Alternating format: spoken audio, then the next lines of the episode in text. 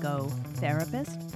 I'm your host, Renee, here with my co host slash producer slash babysitter slash straight man, Josh. Say hi, Josh. Hi. Hi. Um, hey, so we have a fascinating guest coming up. Her name is Syadla. But before we get to that, just a couple of things I wanted to remind you if you are interested in being a guest on the podcast, simply email us at the psychotherapist podcast at gmail.com. If you would like to DM me through Instagram instead, you can find me at psycho underscore therapist underscore Renee. Um, also, a little note about episode five. So here's what I was doing. I was trying to set up subscriptions, right? I had this whole great idea. We're going to do a $4.99 subscription, and you're going to get a t shirt and other merch. You're going to get free meditation files and free texting support, all this stuff. And also that I was going to have parts of episodes maybe blocked off. I was playing around with that and I accidentally completely locked episode five. So nobody can get into episode five. I've unlocked it, but for whatever reason, Josh is laughing because this is why I'm not allowed to do anything but talk. Because the minute I start touching tech stuff, everything fucking just falls apart. Um, for whatever reason, it's like a monthly thing, so Spotify won't remove the lock until the month that the subscription would have lasted for is over and that's like i don't know like may something. So i apologize. It will eventually be unlocked. We are not going to lock content. I'm not going to do that in the future. That's just a mistake. That's the first thing. The, the second the second thing is that uh, we started last week uh, answering questions questions that have been sent to me either by listeners who email them or by Instagram followers who send them to me there. And so this week, I am going to answer a question that came to me from Katie. Katie wants to know where to start with using nutrition for mental health purposes. I love this question. This is one of my favorite topics. I could talk about this for days. I will not. Katie has very wisely asked me where to start with this, not for the whole program. So that's what we're going to do. Um, I don't like to start with taking things out of the diet. It just, people don't like that. It's not the right tone to set. However, because we're not going through a whole program and I'm just giving you little bits of it, I am going to talk about things to avoid as well as one thing to add. So I will give you two things to take out, two things to add. Do with them what you will.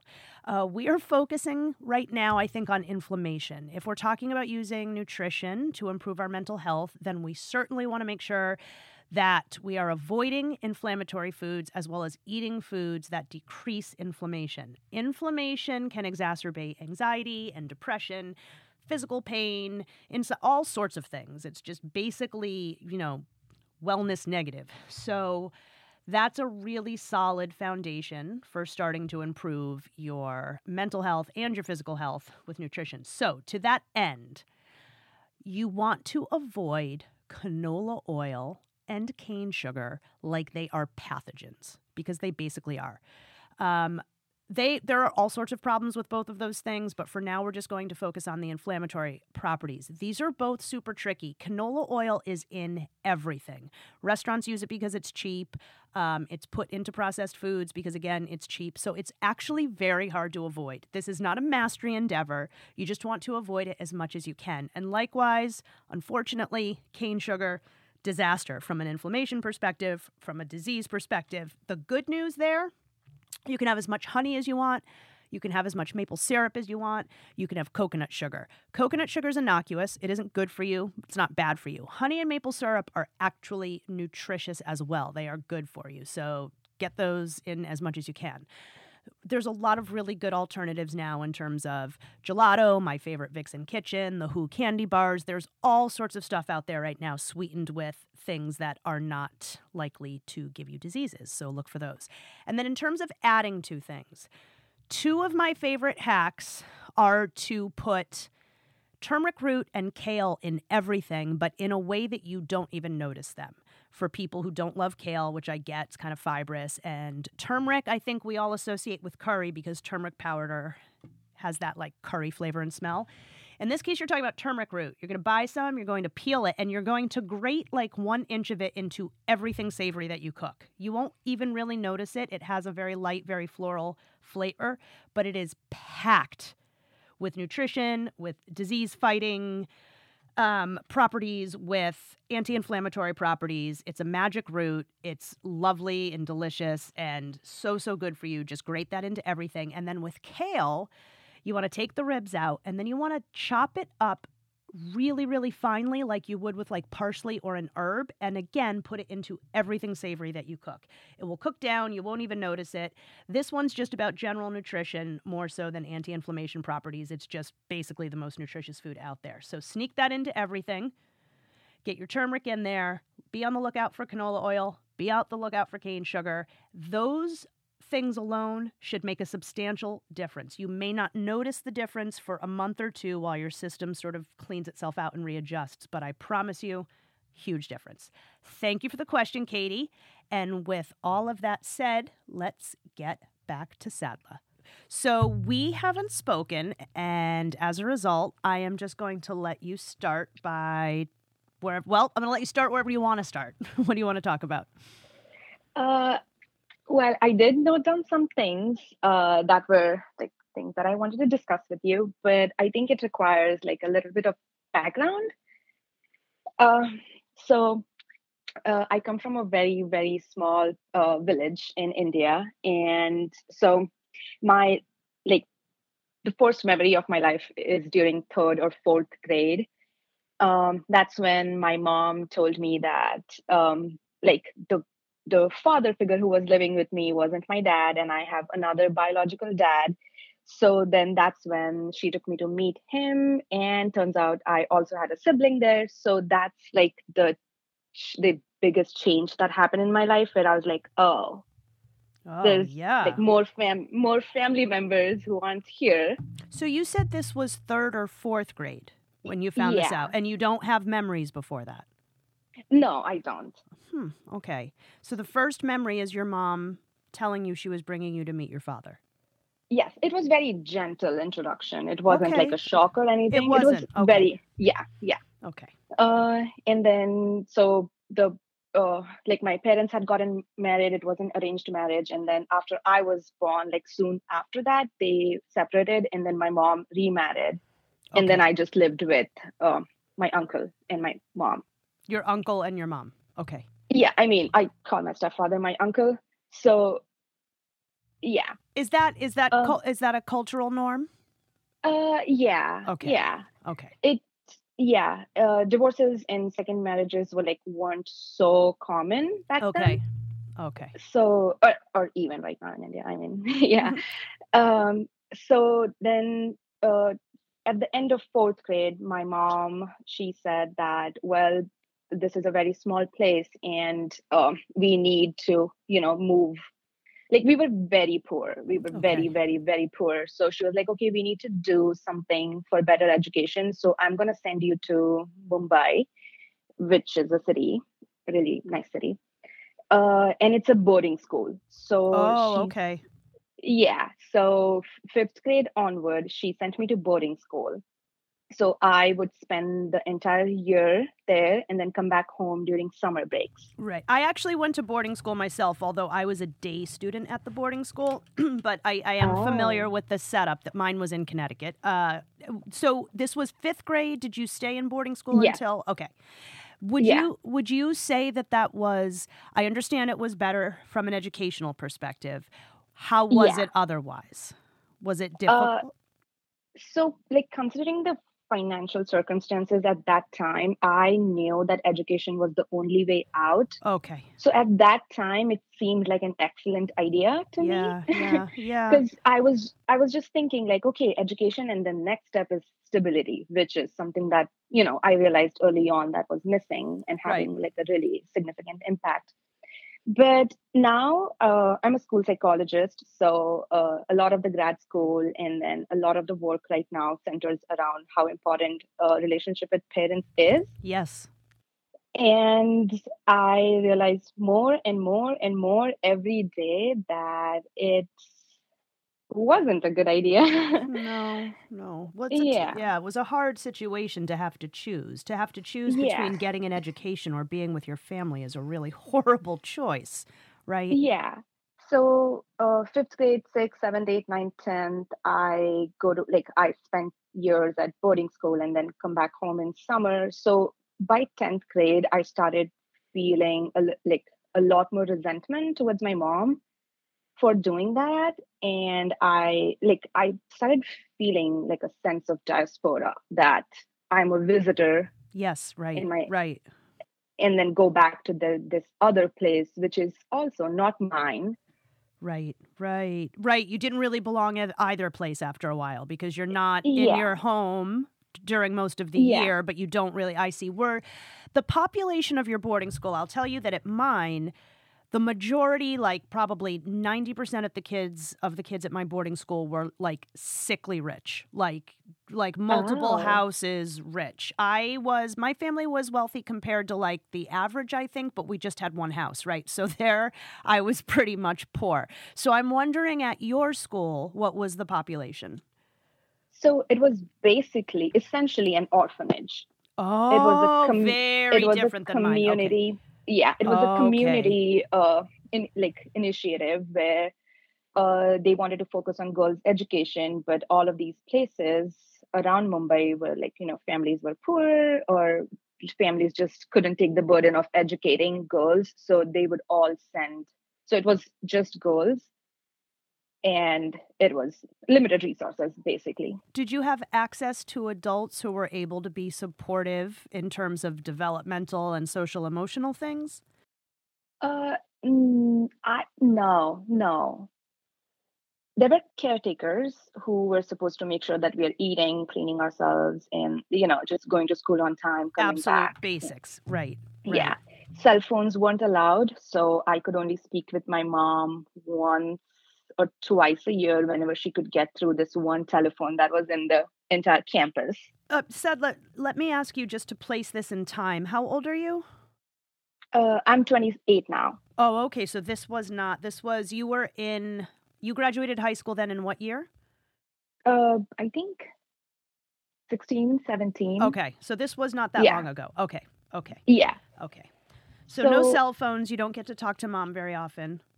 Yeah. And then 10th grade is when I was completely done with this lifestyle of being placed under such restrictions. And like I was done with it. I found no meaning in having such a like restricted lifestyle. Yeah.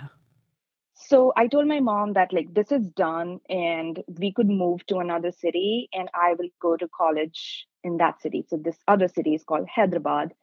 And then my mom said, "Okay, well, I'm I also don't want you to be so far away from me and now we have a little bit more money." And we move like we move our houses and everything. I go start going to the college and 2 months in, I get a call from the boarding school saying someone is interested in sponsoring me for an international education. Oh wow. Yeah. So uh, that was again a dilemma. Like there is this again, there is this important thing that can change our lives, but it is away from your family. So um, my mom and I discussed this for a really long time, and then even though it was really hurtful to make that decision, I knew that you know if I significantly wanted a better life, I have to do this. Like I have to take this offer then I come back to Mumbai again for this program, and now my like the intellectual capacity and the resources that I have were so like the environment of this international program was just so on my intellectual level that I was in it. I yeah, started yeah. finding uh, a lot more outside of what that restricted life had presented me. Okay. Okay. And where where did this where was this? Mumbai. Oh, it was in Mumbai. Okay. Yeah. Okay.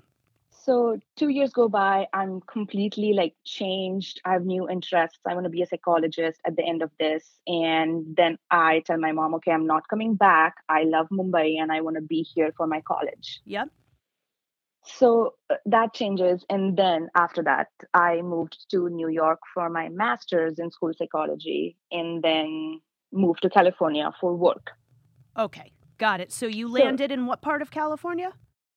Uh, San Jose, Bay Area. Uh, yep, yep. And let me ask Yeah. you during all of this time, because it stands out to me as you're pointing out that you, because you were away from your family and so immersed in education, it sounds like you were alone a lot. Is that true?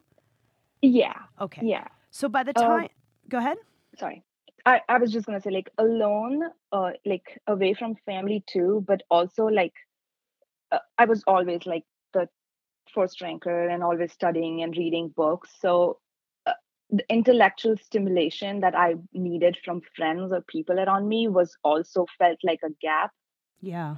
Right. So yeah, like this theme of just constantly feeling like this odd person was like Mhm. just so consistent. Yep. Yep. So you get to San Jose for m- your master's degree in school psychology. Yeah. Okay. No, I get to New York. New York, I'm sorry. And then you moved to San Yeah. Jose for work. Sorry, sorry. That's right. Yes. Okay. So, how long were you in New York? uh, three years of my program. So yeah, three years, and then now here. How was the time in New York where there I mean, in New York there does tend to be a more diverse population. Was that comforting at all? Yeah. Yes. Uh, the cohort that I was with was amazing. I felt like I just belonged with that group so much better, just like in terms of um, like my passion and interest with education and children and all of that. So that kind of fell into place where I felt like, okay, my like there are other people who have same interests and same Yes. capacity as me Yes. but then this is also when like i started speaking english more often and like home is so far away with the time zone difference and like there's no shared activities with any of my cousins or my mom or like for like more separation from that uh but i enjoyed new york and it was a really nice program and like uh, sorry i forgot i was building up a history uh, That's okay. so like presently in my life i am realizing very um like in a very difficult way that behaviorally i know what to do. Like i know when you are friends with someone this is what you do to take care of them show appreciation and this or that and just like all of that. But this emotional vitality seems to be missing. Like i don't know it's like the source is missing it's like i don't know where that root is supposed to go and feel connected to other in- you're to, you're not feeling connected to other people, you mean? uh i'm not mm, more within myself like i don't know where that source is in myself like i can never truly feel joy very easily or Okay. Okay. Do you feel do you feel distress? Or are you sort of numbed out? more numbed out. More I've only out. started to feel and become aware of this since I've been working with kids. Yeah, And- that'll do it. Like, yeah, and like just reading up research and everything. I like I don't have any um resentment with my mom uh because I know she that was the best she could do. But there's this feeling of grieving what I could have had if I was yes, at yes, home. yes. Yes. Okay. Well, and I'm curious when you started the history and you mentioned that you don't have any memories before third or fourth grade. So, Yeah. with every client that I work with in my practice, after the consultation, the first thing we do is a chronological life history. And so mm-hmm. I am very regularly ask people when their first memory is. And for, I don't know, like 95% of people who answer, it's between the ages of two and four, most frequently three, three or four years old. There Mhm. are certainly people who have who, ha- who had chaotic childhoods, who had traumatic childhoods, who have big chunks of time missing, or who don't remember things before a certain time. And generally, um, the explanation for that is one of two things: either that the environment or the situations were so stressful that the child had to dissociate a lot to survive, and in that case, wasn't present to make memories. The other issue is that cortisol, the stress hormone, can block memory formation. So, not having any memories for all of those years suggests this certainly, I don't know this for sure, but it suggests that y- your childhood before you met your dad was was somehow stressful or chaotic or difficult. And I guess with you telling us that you were very poor, that might be enough of a reason. But do you have an idea of what that time was like? Um, I honestly don't know. It's only recently that I've started thinking about it. Like okay. my sibling will tell me all of the stories when we lived with him, and I have no recollection of those things. Mm-hmm. To me, it seems like that never happened. Like I can't even. You know how sometimes when people tell you stories so convincingly that your brain is like, oh, yes. "Oh yeah, that yeah, happened." Yep, yep. Even that is not happening. Like that's not wow. happening with me Wow. It's like sitting in a train going on a journey, and then, you know, there's like flowers on the other side. That, that sense of disconnection of what is there but isn't there. Like you're not feeling it. Right, right. Like you're wearing some sort of like sensory deprivation suit moving through the yeah. world. Yeah. Yeah. Yeah. Okay. Yeah. Okay. So I would, you left home for boarding school at about 10 years old. Yeah. Is that right? Mm-hmm. Okay. So, how were your friendships at that school? Did you have any substantial friendships that sort of offered any some sort of support or a feeling of familial connection? Did you have that yeah. there? You did. Okay. Yeah.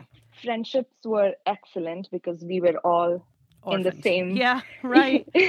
yeah, like uh, initially there, there was a lot of system of like punishing for like being late and oh, not gosh. wearing the right outfit and all of that like punishments was just like such a big part of all of our what like, what what types of punishments well uh, it starts with insulting saying embarrassing things out in uh, like in front of a group asking to like kneel down for 20 minutes or things like that i mean hmm. yeah yeah so it was difficult when I was the only one, but it was easy when my friends were also there. Yeah, of course, so of course. right, right, right.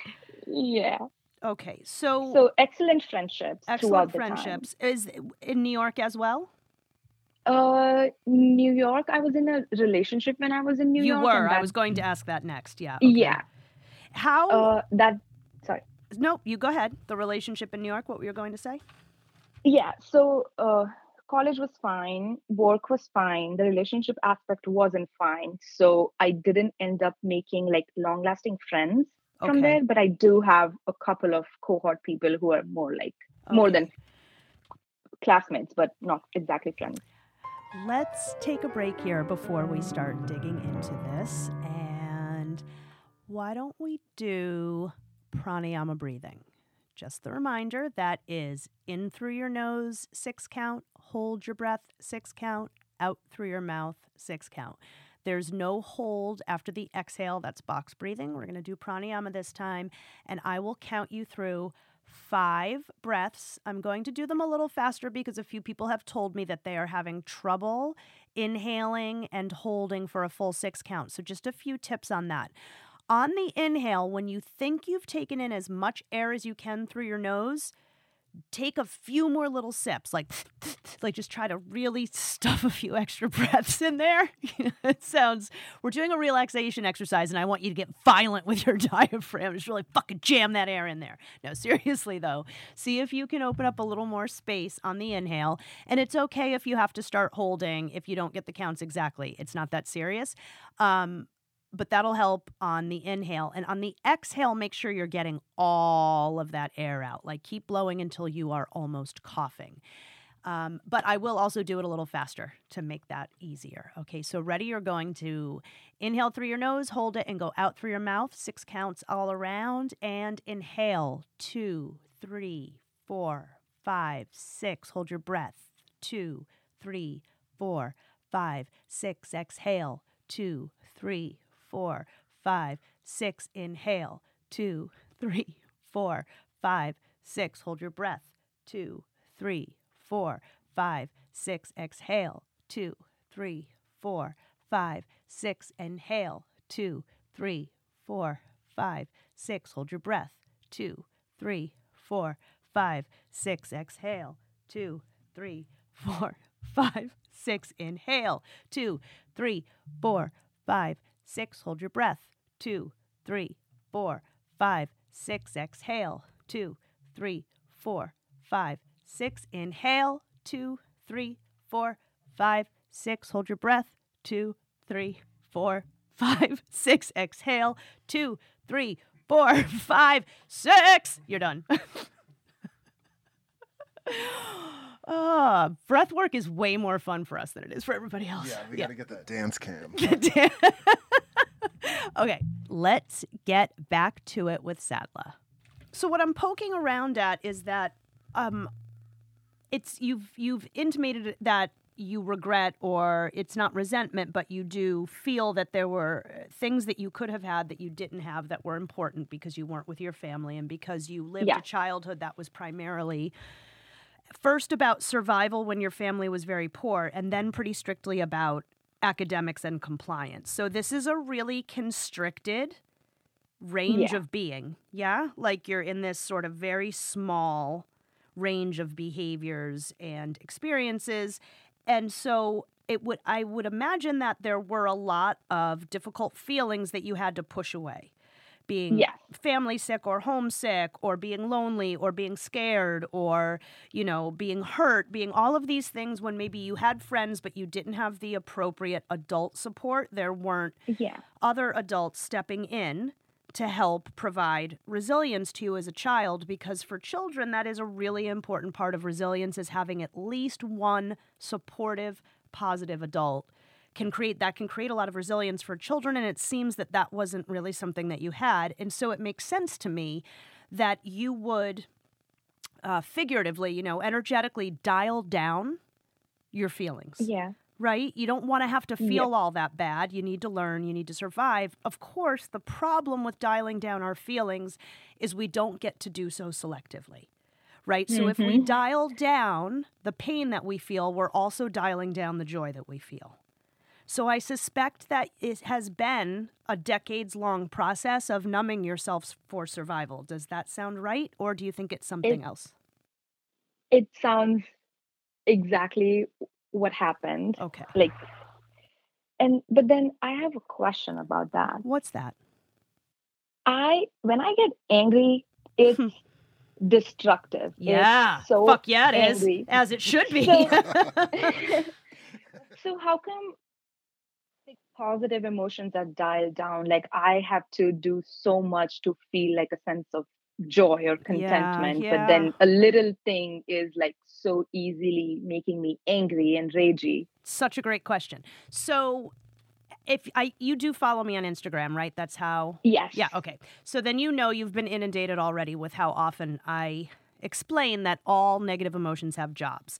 So anger's job in every situation is to alert you to the fact that there is a boundary problem. And the boundary problems in your story, Syadla, are so, so terribly sad and intense because there was a boundary around your family that you weren't inside of because you were away, right? There were all of these boundaries around your behavior that were imposed by other people and there's just there's boundary problems everywhere. In addition to which there's sort of this growing boundary problem as time goes on of you and your connection to yourself and the world. So the anger makes a tremendous amount of sense.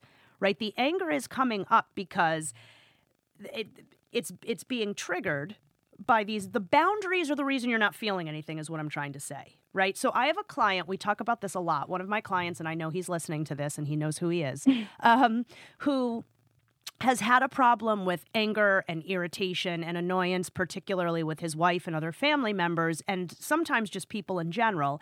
He also is very um, self protective and therefore closed off from other people. He doesn't willingly connect to people. He's very, very averse to vulnerability. And the way that we framed it is that the anger is there for him because there's this boundary around himself that he can't push through to connect to anybody else or to connect to his experiences. So the very thing that's making it such that he can't feel anything is the very same thing that's fueling the anger. Does that make sense?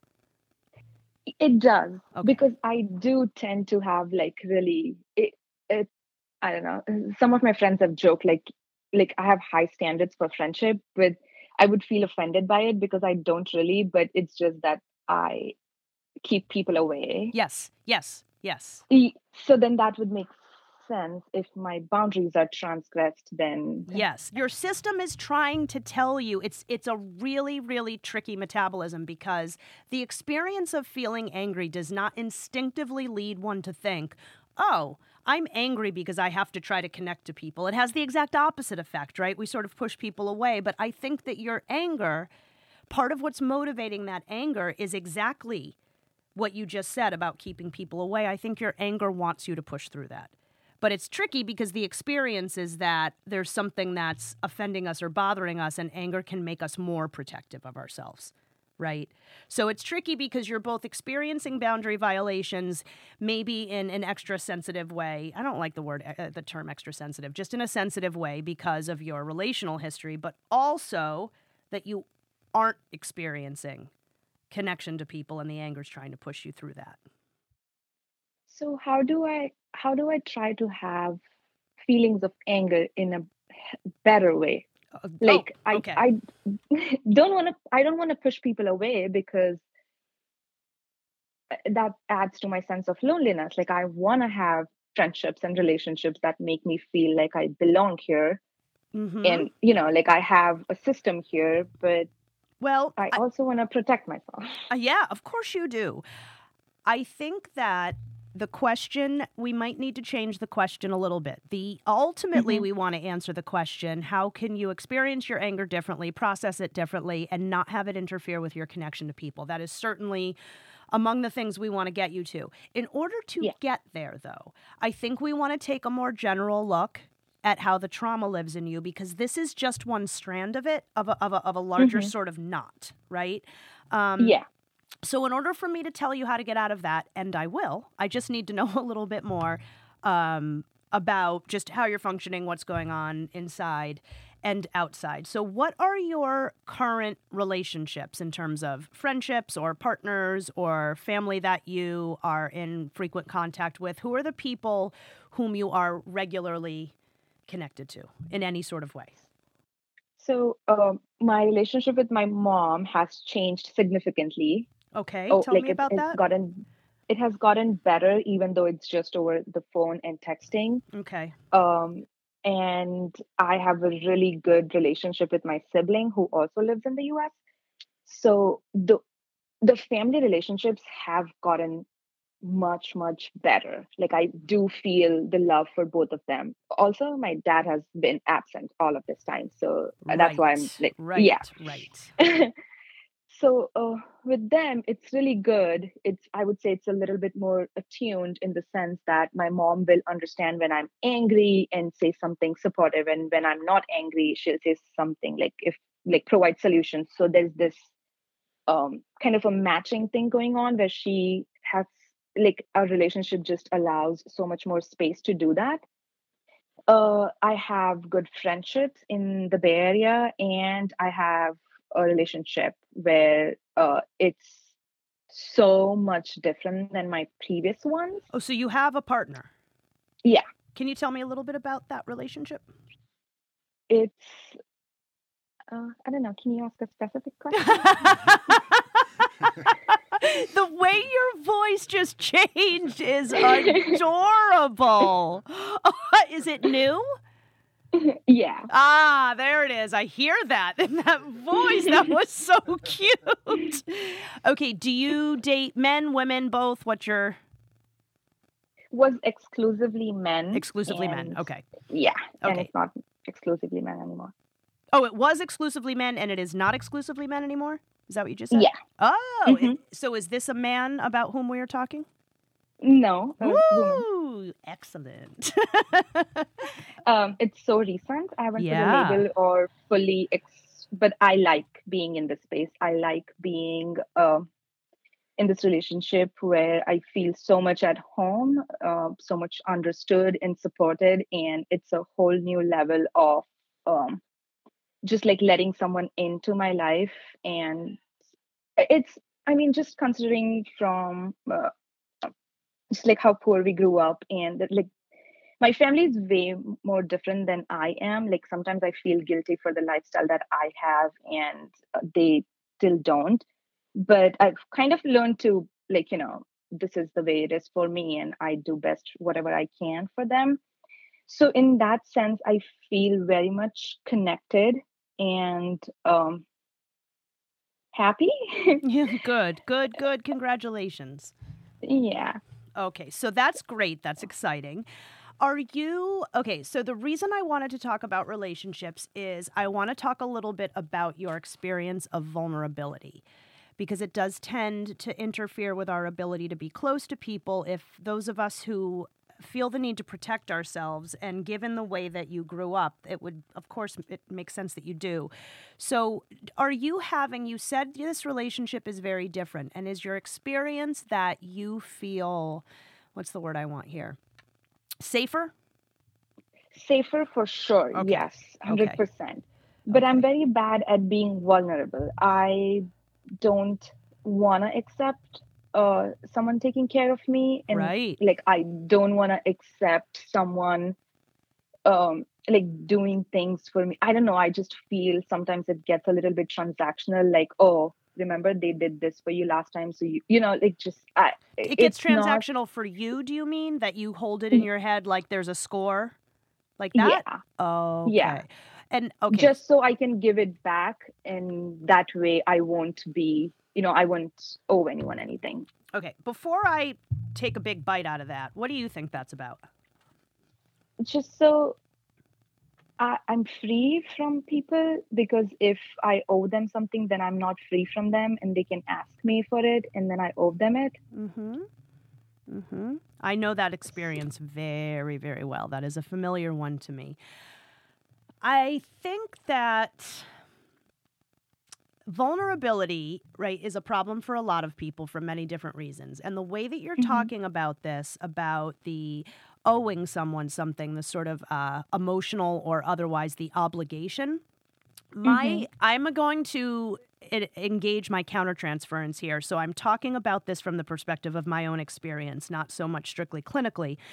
My mm-hmm. experience with this has been that because I did not have a mom who really took care of me in any emotional way at all, right and mm-hmm. who was sort of who mocked me a lot made fun of me a lot and i'm hearing that this happened to you at boarding school that that, that your caretakers had a similar uh, punishment strategy to my mom's which is to insult you and tell you everything that's wrong with you um, mm-hmm. and i think that those circumstances certainly create an aversion to any sort of vulnerability right because our experiences of it have been wholly negative we're not having modeled for us you know, anybody interacting with us in their own positive, emotionally vulnerable way. And we don't have the yeah. experience of these normal familial relationships. For example, because my family is has, was wildly dysfunctional and disjointed and all of those things, I didn't have grow up with like you know, people say things or have said things to me throughout my life when I've been in couples. Like someone, one of my boyfriend's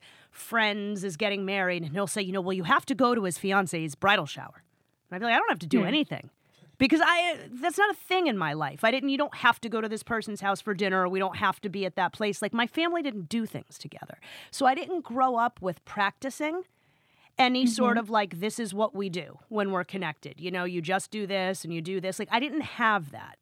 And so the idea of somebody doing something for me feels like suspicious, right? Or rather yeah. I'm suspicious and it's suspect. Like what why are you doing that?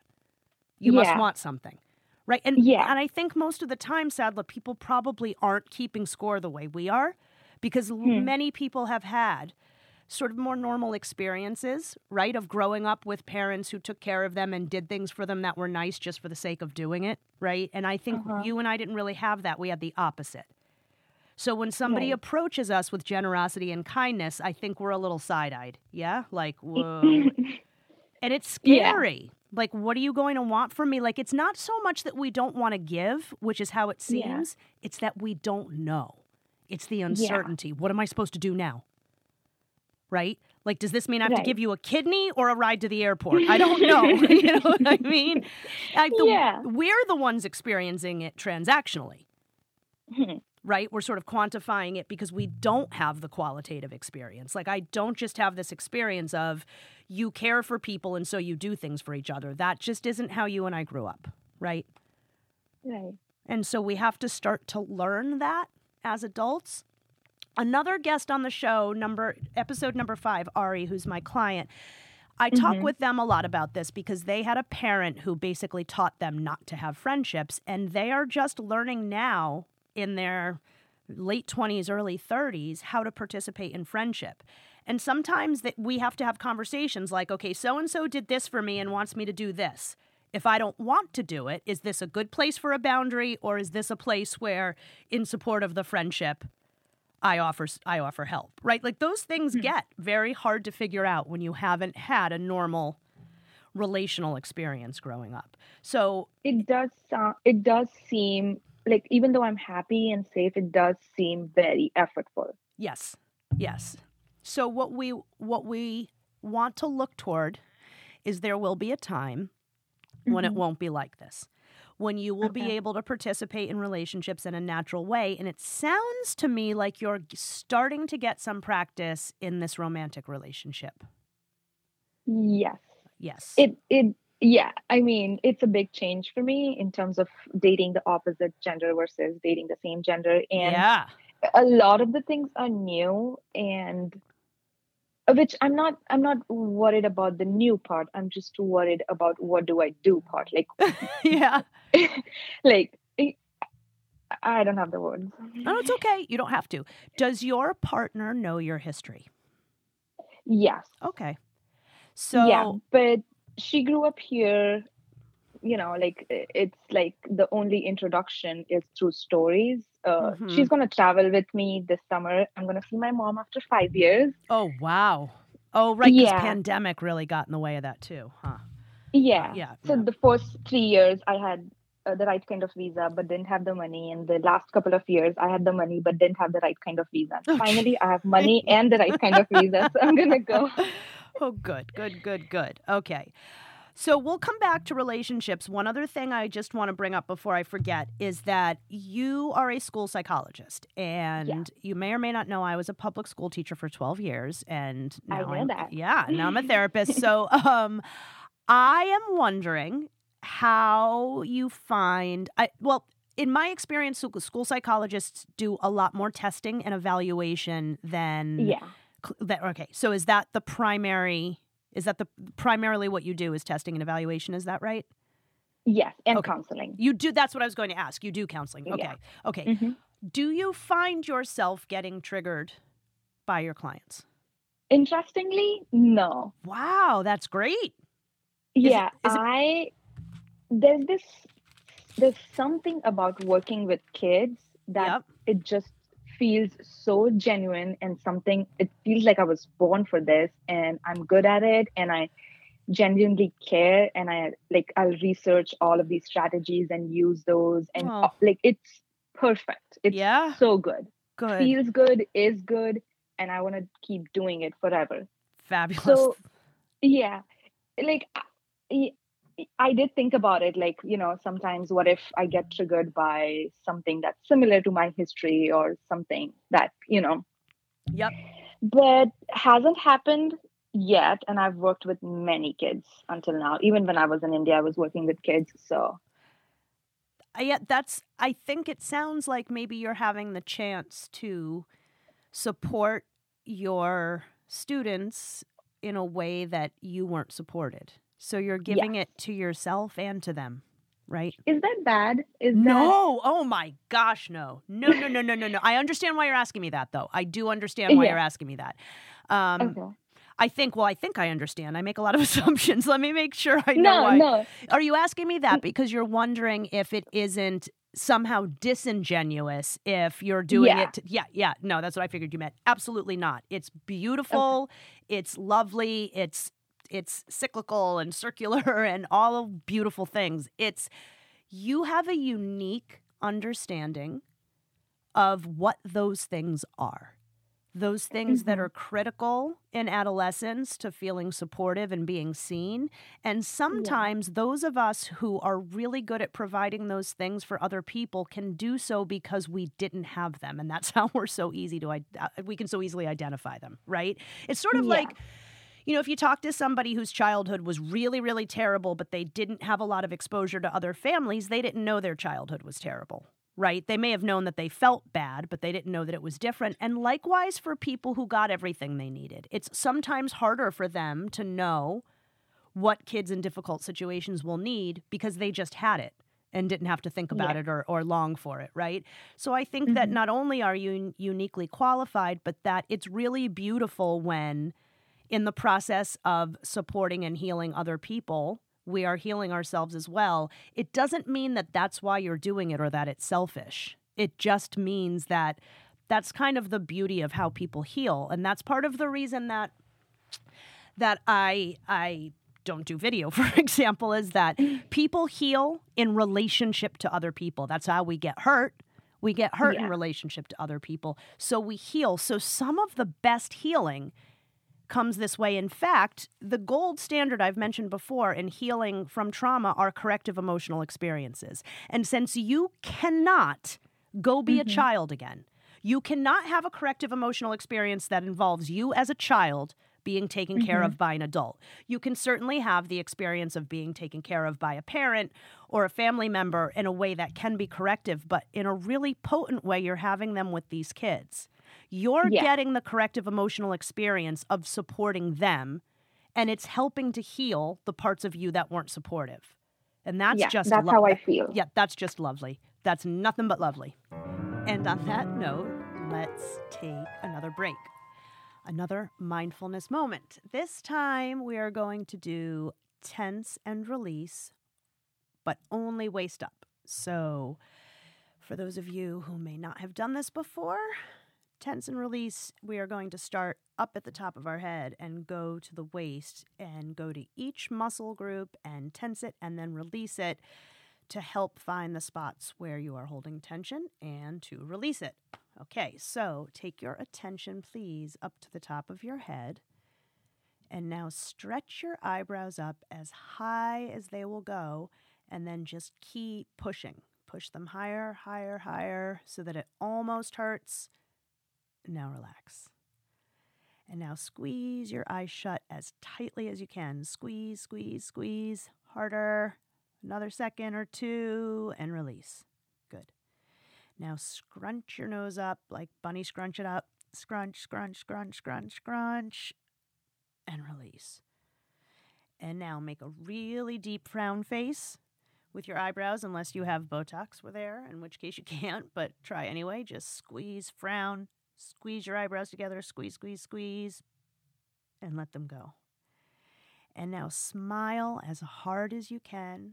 Stretch the sides of your face, make it hurt a little. Smile, smile, push, push, and release. Good. Now, open your jaw really widely. Stretch it out. Stretch, stretch, stretch. Good, and release. And now clench your jaw. Clench it, clench it, clench it, clench. Don't crack your teeth. Clench your jaw and release. Good. Now pull your shoulders up to your ears as tightly as you can. Push, push them more, push them more. Squeeze and release. Good. Now curl your biceps and squeeze really hard. Harder, harder squeeze. Make your arm shake, make it burn, and release. Now pull your hands back. The tips of your fingers are coming back toward your body so that you're stretching out your forearms. Stretch, stretch, stretch, stretch, stretch, and release. And now make fists as tightly as you can. Squeeze, squeeze, squeeze your fists, and release. Can give everything a good shake. And back to Syadla. So, do you know when you do get triggered? Are there times when and it, maybe it's the anger, right? When I when people have Yeah. trouble understanding if they're getting triggered, I tell them think of a time or times when you behave in a way that afterwards you feel like you don't have any idea where it came from. Yes, I Okay. I do have two things that I feel very much triggered by. One is when somebody says something and it does not exactly match how I perceived a situation. I feel like they're lying, and that triggers me so much that I can't even have a conversation with them. Like I shut down. Can I you- shut down because you didn't see it how I saw it, and we can't have a conversation because we are not on the same page about it. This is very interesting. Can you is it possible for you to give me a specific example? Can you think of one? Uh no, that's a lot of pressure. that's okay. That's okay. That's good. You don't have to. Let me try to come up with a, a slightly more specific um, uh, description, and you tell me if this is right. Okay. If you are talking about, well, let me ask first. Does this is it is it when you're talking about like a factual like a, a like a piece of academic content or if you're talking about how you experienced a situation are you talking about like a political or moral belief or can it be anything Both. okay All of that. all of that all of so that So if if I read a research and if I tell that to somebody, like if I summarize it and the other person goes, well, that's not ac- actually true, I get really offended and I'm like, okay. cool. Okay, great. I think so. The first place we're going to go with this is ego. So let's talk about ego for a minute. I know that you have a lot of psych education, and so I am very aware that I am probably going to be telling you things that you already know. So I want to apologize in advance and then tell you that a lot of the people who are listening don't. So I just want to explain explain mm-hmm. ego real quick for them. Ego gets misused a lot. We talk about like, oh my God, he's got a huge ego. Nobody's ego is any bigger than anybody else's. Egos don't really have Yeah. size. They what egos have is like fragility. Somebody whose ego is very active, I think that's when people are referring to a big ego. They're talking about someone whose ego is easily activated. And by that, I mean the ego is neither good nor bad on paper. It's not Mhm. it's not negative or positive. It's a voice. It's a voice that forms in childhood based on what we're told about ourselves and the world. And the ego's job is to pop up and protect us from hurtful truths about ourselves. And it has all sorts of strategies for doing that. Up at the top would be comparing, blaming other people, you know, that that those are very very high ego strategies. So for example, if I say something and someone else disagrees with me, my mm-hmm. ego might take that as a hit on the fact that I am somehow not good enough, not smart enough, inferior, not explaining it right. Something that I think is deficient in me gets poked at, and my ego pops up and says, That guy's being an asshole. He's just Yeah. being a jerk, right? So that I don't have to face what my ego thinks is this truth about the fact that I'm not good enough or whatever, right? So that's what it, that's my first hypothesis on that. Do you think that that's Mhm. possible?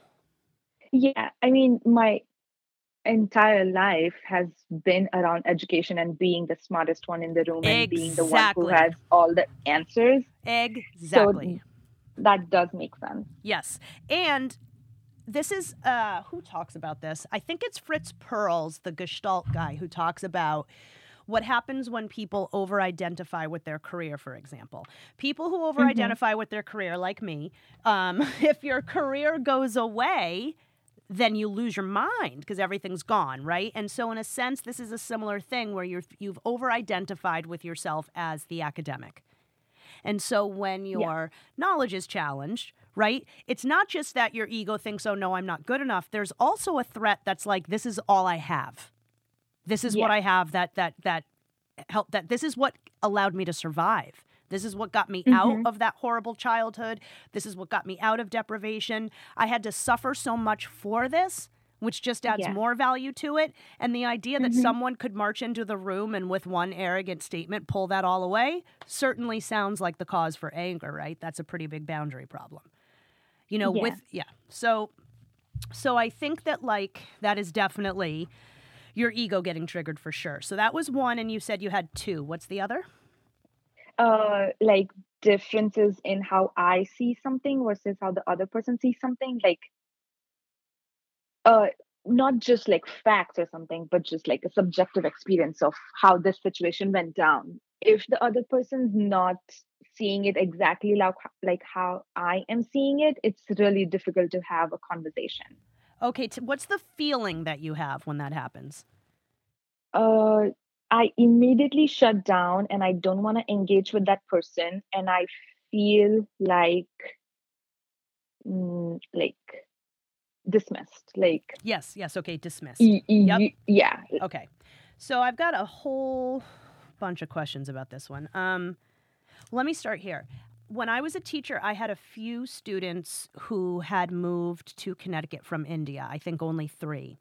And one thing that Mhm. was common among them is that the way that they studied was very different. Well, first of all, the fact that they studied was very different from my other kids, but also it seemed to me that the way they had been taught to study was very dependent on memorization and rote Yes. learning, right? So in yep, that yep. in yep, in that sense then, the education has somewhat of a black and white component to how the information is given, right? Like you you learn it, it's this or it's not this, right? It's not, Yeah. right? Okay. Yep. So I'm I'm thinking that that sort of orientation and again because this is everything. Learning how you learned, what you learned, that you're a student is everything and it seems that once again it's almost like it sounds like if I'm imagining the experience for you it's almost like when someone has a, a, a, different experience or a different way of seeing something like you're completely disoriented now. Like without the way you understand it nothing makes sense because it was only this one way right? You learned it this way you Yeah. memorized it this way. Does that sound like that's part of it? Hmm okay. Yeah. okay. So this is connected to the other one a little bit. I'm going to go back to the first trigger the ego trigger we talked about and then come back to this one with the ego trigger these are really interesting by the way. Thank you for this is like for being so open and honest about this stuff. It's really really helpful and brave and i know a lot of people who are listening to it have had these experiences and are going to be very grateful that you shared this. Um, with the first one about if you think somebody is almost lying if they you know tell you something different than the way that you thought it was and that it's your ego popping up you know if you're not right if somebody understands a concept differently etc because that's poking at this idea of like I might not be good enough this one thing that is the thing I have to do to survive what if I'm not the best at it the first thing that Mhm. comes up for me there is when I think about your identity development you know, identity development happens when we are teenagers, when we're adolescents,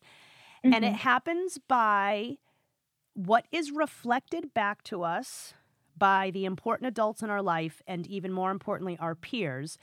Whatever is reflected back to us is generally what we absorb as our identity and given how constricted your Mhm. experience of being an adolescent was, it would seem to me that most of what was reflected back to you was about academics, right? Yeah. You weren't really being seen for anything else. Maybe by Uh, your peers?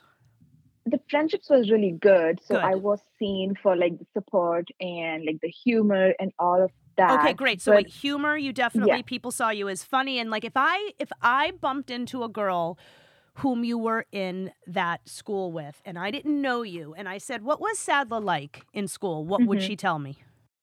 the the first word would definitely be about academics. Okay, so she was a, a great student, really smart. Yeah. Yep. hmm What else would she tell me? Uh, I was really good at listening. Yeah. So Yep. people would always come, even like older girls would come and talk to me about their problems, and I would just listen. Yep. Natural healer. So yep. yeah, I did have friendships. Like it was difficult to have friendships with same-aged peers, but it was easy to have friendships with younger and older.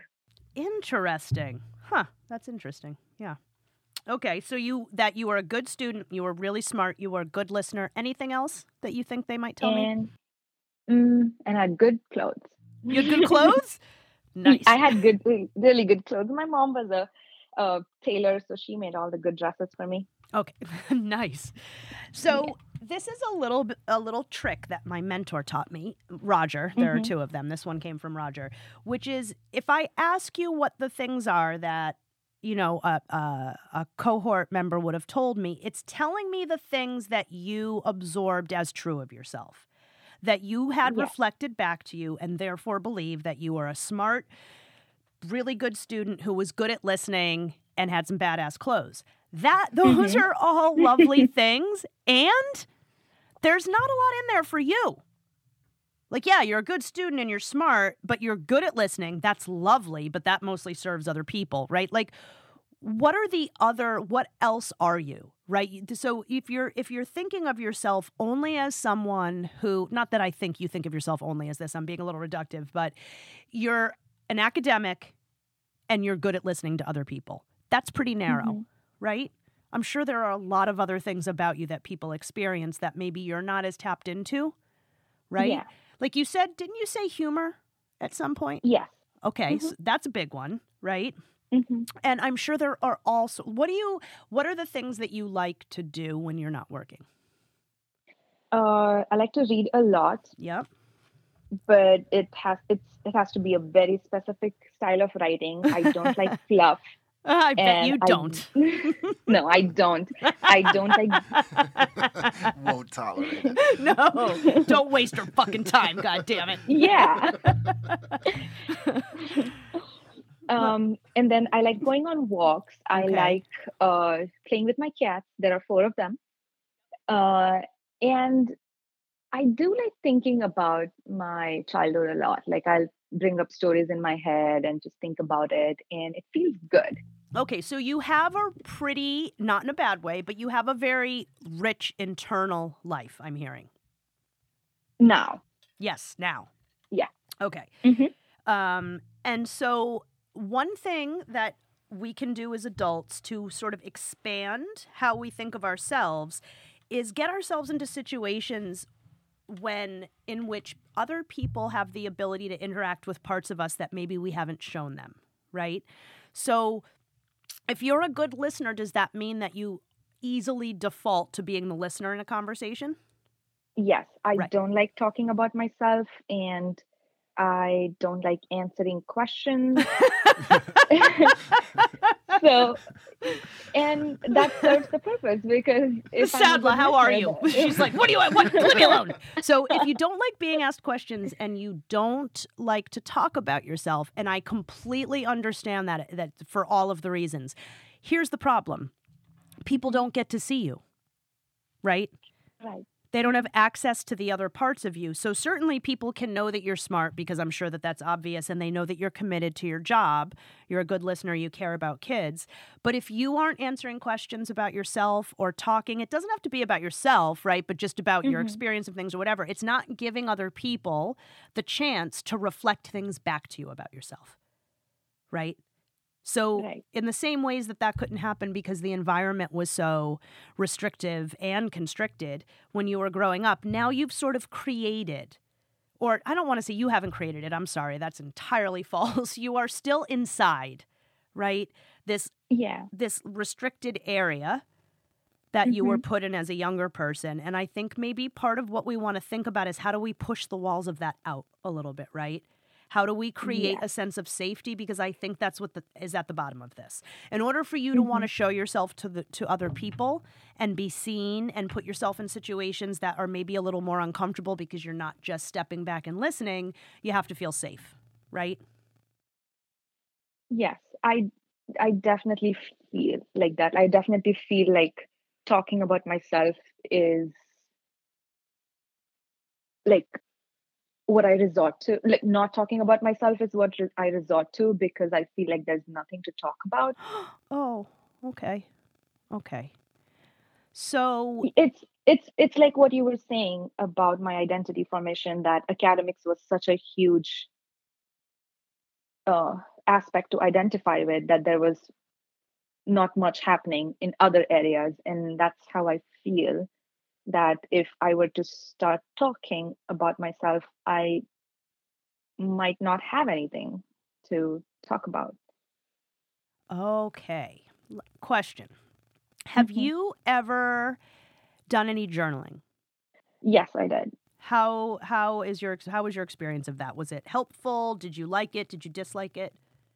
it was really helpful when I was writing it, and I still have all of it saved. And now that I look back at it, it it's really interesting that I like that came out in writing, but never comes out in conversation. Exactly. With other people? Yes, that's what I'm getting at. Exactly. What did you stop doing that a while ago? Yeah, I did. Uh, once I became a little bit more stable here in the Bay Area, I went for therapy. And then, you know how, like, when you go for therapy or have a session, then you want to integrate yourself, right? Like, you Right, want right, to right. go sit with a friend or yes. Yes. come Yep. out of it. Yep.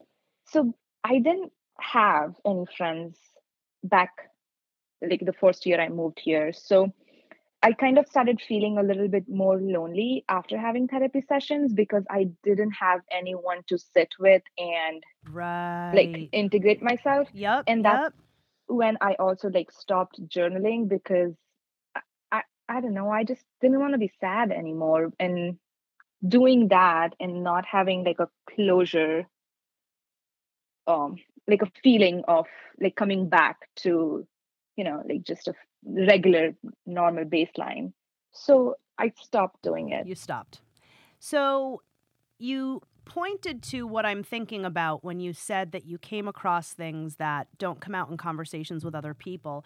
I am thinking that one of a, one of the places to start is for us to figure out how you can um, start to have an ongoing conversation first with yourself, right? And you started this conversation by saying that's already one of the places where you feel disconnected, right? It Yeah. sounds Mhm. like um, you've been you've been thinking about this all of this a lot obviously and like you said you like thinking about your childhood and so i'm having this like visual experience of thinking about you with all of this sort of energy up in your head right all of Mhm. this stuff that you're Mhm. thinking about but it's not making its way down out of your head No, into all of you right that's uh, how it feels. Yeah. yeah, yeah, yeah. So, and that makes sense for a number of reasons. We, you, you sort of, um, I was about to say set up for failure, and that's a shitty phrase because you're not failing at Mhm. anything. But what I meant is that that there were some circumstances that would make it hard for it to be any other way for you between the style of learning that you were inundated with and the, the the really difficult nature of your childhood and the fact that there wasn't a lot of connection and support like it makes perfect sense i think that if you were to start journaling again but maybe i'm not sure if it would work better for you let me know with prompts or just freestyle like do you think that you would be more likely to do it or more fruitful in doing it if you had specific questions you were responding to or if you just wrote about whatever was coming up for you in the course of a day I think freestyle is better. Good. Good. Yep. Yeah. So I'm thinking that maybe what you and I could do um, Mhm. outside of the podcast, since I do, you know, work with everybody who comes on the podcast outside of it to offer some support and bridge them uh, with whatever work they're doing outside Mhm. of this, is that if you did some journaling and then you and I, you could share it with me and we could do a little integration work, might get you going again on Mhm. thinking and pulling some of those things out of the journal and into conversation with somebody else where you're getting feedback for the things that you're thinking and ideas and ways of thinking that are maybe different than than academic right that aren't quite as as academically analytic and are a little bit more soulful or you know open or um, failure free that that's a good place to start right to start branching out how you see yourself i think you've got yourself a little pigeonholed right Yeah. yeah Yeah. yeah. But now that I say that, I'm thinking that you've started opening up considerably if you were insightful such that that you changed your you know your dating habits right opening up to Mhm. dating people of of different sex or genders is a is is a pretty big open-minded open-hearted development for you i would think it It is isn't it isn't in the lines you know hmm It's not. Right. So that might be Yeah. the start of a really something really exciting for you. Was it hard? Like can you are are you comfortable talking about how you came to that? You don't have to, of course. But like how it did Oh, you I'm comfortable talking with you and Josh, but not, Not on on the, the air. Okay, yeah. perfect. Perfect. No, then let's not do it. Let's not do it. I mean, we could cut it out, but I just won't put you through it anyway. Uh, the only thing I was wondering, and I will cut this out, but I am actually going to ask this one thing. Did you realize you could be interested in women before you met this person, or was it meeting the person that made you realize you could be interested in women? I didn't have the realization, but I had the feeling. And this time I have the realization and the feeling. Got it. Got it. Got it. Got it. Interesting way to put it. Okay.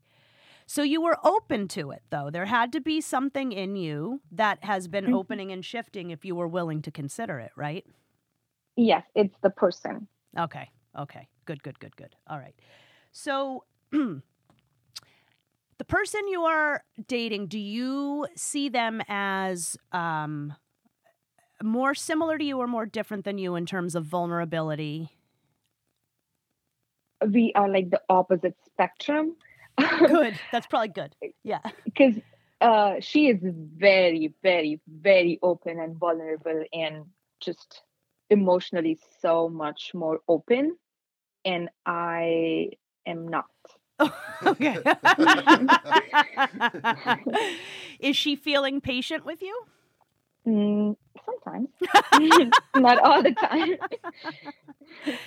do you do you feel like you know what it is that like what sort of openness she would hope for from you that she's not getting? Do you know what it is, or do you not even know what it would look Uh, like? she she definitely trusts me uh, and like knows that I'm like you know genuinely present and trying and wanting to be here. It's the verbal expression yeah. that yeah So this is a is yeah, yeah. verbal affirmation is really hard for me too, and I I think that because I didn't get it right. It's similar to what we were Mhm. talking about earlier, and I don't know if this is how you experience it, but um, as far as love languages go, I th- I always think verbal affirmation in my head, like I think the things, but I don't necessarily say them to my husband. He's way better at it Same. than I am. Yeah, and even though I think them and believe them, there's something sometimes uncomfortable for me about saying them. It's not like it, it- there's like a weird sort of energetic block around it for me. Is that your experience or does it just not occur to you? yeah that's what I was initially talking about. How behaviorally it seems like I know what to do, but emotionally it Yes. doesn't connect. Right, right. Yeah. Okay, I see. That's what you meant. Okay, yeah. No, I have that experience too. And I think it's the vulnerability, right? That's, I think, the biggest part of it is that telling someone your tender feelings about them is incredibly vulnerable. And what's Mhm. interesting about it is that I'm assuming you're having this experience as well. So I'll check first that if I were to say these things to my husband, I can tell you with absolute certainty that there's no threat. My husband isn't going to leave me the next day. I mean, as far as I know, right? But like, I don't expect anything like that. I don't feel like there's, I don't think in my head that there's any reason why I wouldn't want to say these things or that anything bad would actually happen if I did.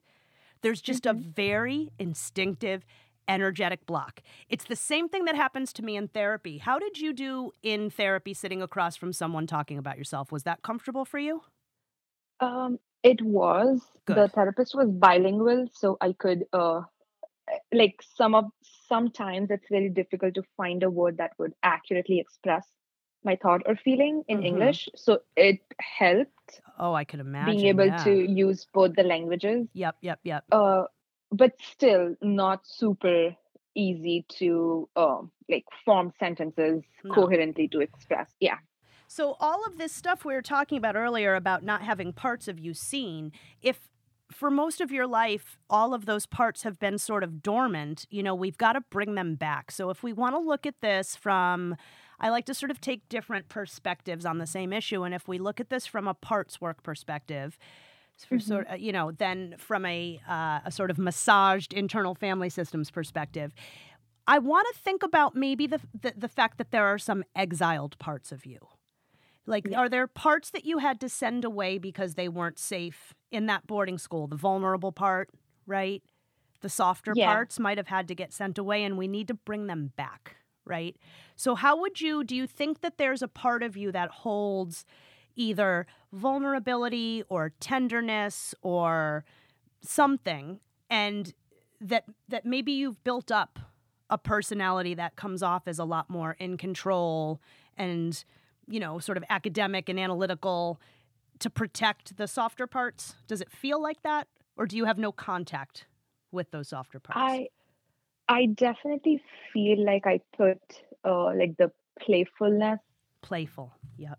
Yeah like because it was like there's such limited time to go study that I can't waste my time playing or having fun or Oh, just being. yeah yeah okay so I feel like that's something that uh, feels like very much distant and I honestly, I, I would like to just have some fun, you know, like easy fun, not something that I have to do to feel like it's not, I don't want to plan it.